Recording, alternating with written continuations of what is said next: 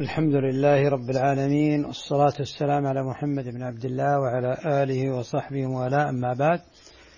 فما زلنا مع الأصول الثلاثة للإمام المجدد محمد بن عبد الوهاب عليه رحمة الله. قال في قوله فإذا قيل لك ما الأصول الثلاثة التي يجب على الإنسان معرفتها. فهذه الأصول جمع أصل وهو ما يبنى عليه غيره.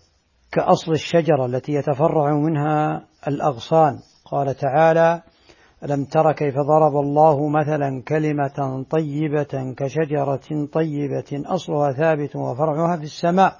وهذه الأصول الثلاثة. فقال الإمام عليه رحمة الله فإذا قيل لك أورد المؤلف عليه رحمة الله هذه المسألة بصيغة السؤال وذلك من أجل أن ينتبه الإنسان لها. لأنها مسألة عظيمة وأصول كبيرة وإنما قال هذه هي الأصول الثلاثة التي يجب على الإنسان معرفتها لأنها هي الأصول التي يسأل عنها المرء وهي التي يبنى عليها الدين كله.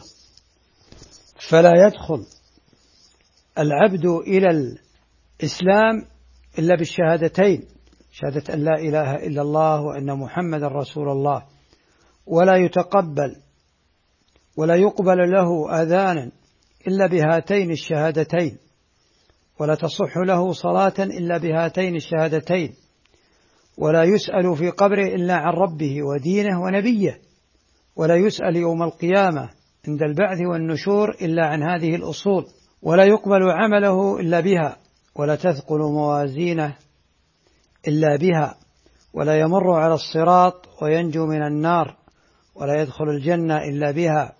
ولهذا فإنه ينبغي الاعتناء بهذه الأصول الثلاثة وإتقان معرفتها ليكون العبد من الناجين.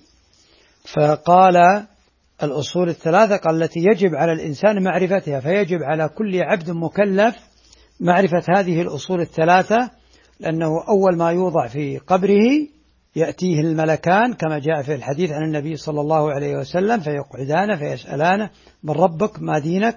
ومن نبيك. فأما المؤمن فيقول ربي الله ودين الإسلام ونبي محمد صلى الله عليه وسلم. وأما المرتاب أو المنافق فيقول ها ها لا أدري.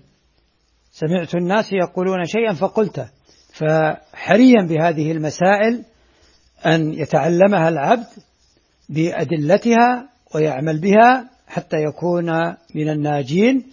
فذكر المسألة الأولى فإذا قيل لك من ربك فقل ربي الله فسنأتي عليها إن شاء الله في الدرس القادم هذا. والله أعلم وصلى الله وسلم على محمد وعلى آله وصحبه وسلم.